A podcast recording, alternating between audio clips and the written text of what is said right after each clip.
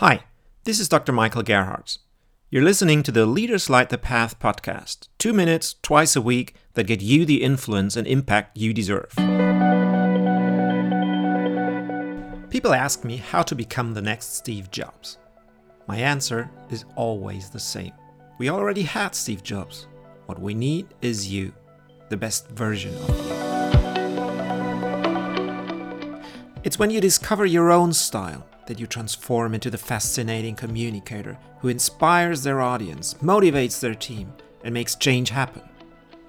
Steve Jobs was a great communicator because he was true to himself. He spoke about the things he believed in, using words and gestures he believed in. It was him, not you. Sure, it's a valuable source of inspiration to observe great communicators and analyze how they do things. But in the end, it's even more valuable to find the clarity about who you are and what truly matters to you. Because when you have clarity about that, the words will come naturally to you. Rather than emulating what's great about others, it's about amplifying what's great about you.